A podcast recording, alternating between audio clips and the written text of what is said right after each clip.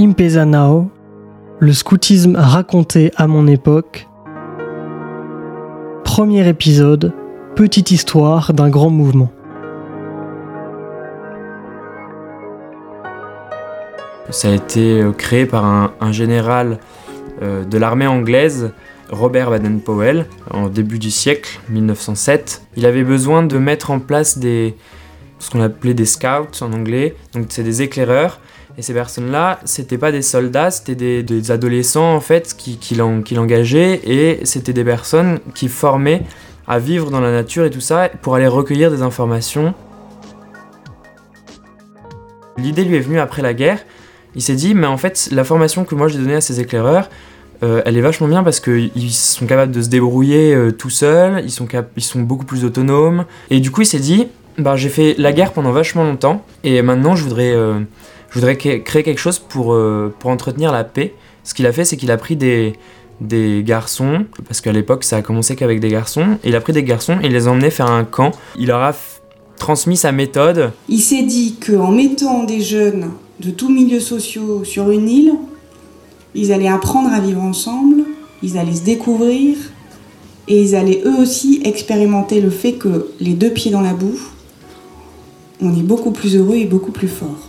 Ça s'est très très vite développé parce qu'il a écrit un livre, Scouting for Boy, qui a permis euh, de, de développer le scoutisme euh, très très rapidement en Angleterre et, euh, et rapidement aussi c'est arrivé en France. Il y a aujourd'hui euh, 50 millions de jeunes qui sont scouts ou guides dans le monde.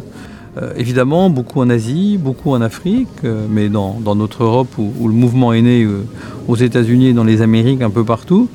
Et non seulement euh, il n'y a jamais eu autant de scouts dans le monde qu'il y en a aujourd'hui, mais en plus on est euh, dans une époque, dans une réalité dans laquelle les relations n'ont jamais été aussi importantes. Et puis, euh, parce qu'on a un peu tous l'anglais en partage, parce que les nouveaux moyens de communication permettent de garder le contact.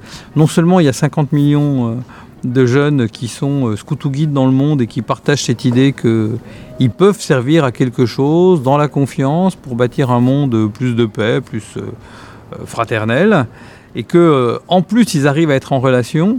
Je pense que le scoutisme a peut-être un rôle à jouer pour, euh, pour demain. C'est pour ça que je dis qu'il quitte un peu sa préhistoire un temps où il était présent dans, quelques pays, plutôt des pays européens ou américains. Maintenant, il l'est partout.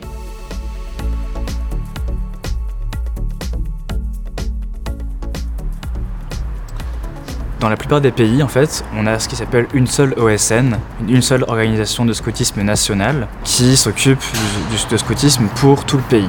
Généralement, ce sont soit des organisations euh, qui sont religieuses, soit une euh, organisation laïque. Et donc, c'est dans ce cadre un peu global que les scouts euh, et les guides en France se construisent. Il y a aujourd'hui probablement 200 000 euh, scouts et guides en France. S'il y a un moment on, on s'est pas retrouvé dans une association, ça veut pas dire que le scoutisme c'est pas fait pour moi. Ça veut juste dire peut-être que euh, je me retrouve moins dans cet asso, mais peut-être dans une autre, je m'y retrouverai. C'est aussi ce qui va nous différencier d'un mouvement trop fermé. Et ça tombe bien parce qu'en France, il y a un paquet d'associations de scoutisme reconnues par l'État pour tous les goûts et toutes les sensibilités. Une vraie diversité qui n'empêche pas, au contraire, d'avoir un socle commun. La nature, le feu de bois, les jeux, les amis, les projets, des fondamentaux à découvrir dans l'épisode 2.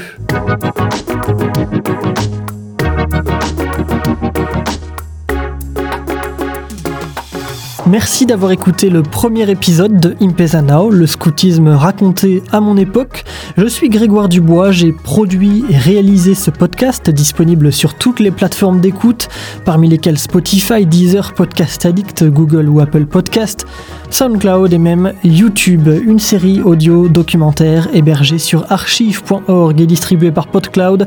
La musique a été composée par Timothée Mazurel et dans cet épisode, vous avez entendu les voix de Clément, Gilles, Elias et Roxane, ainsi qu'un extrait de discours d'Elsa Bounot en tant que présidente de la Fédération du scoutisme français en mai 2017. Vos réactions, vos questions, impezanao à gmail.com et sur les comptes Twitter et Facebook du documentaire.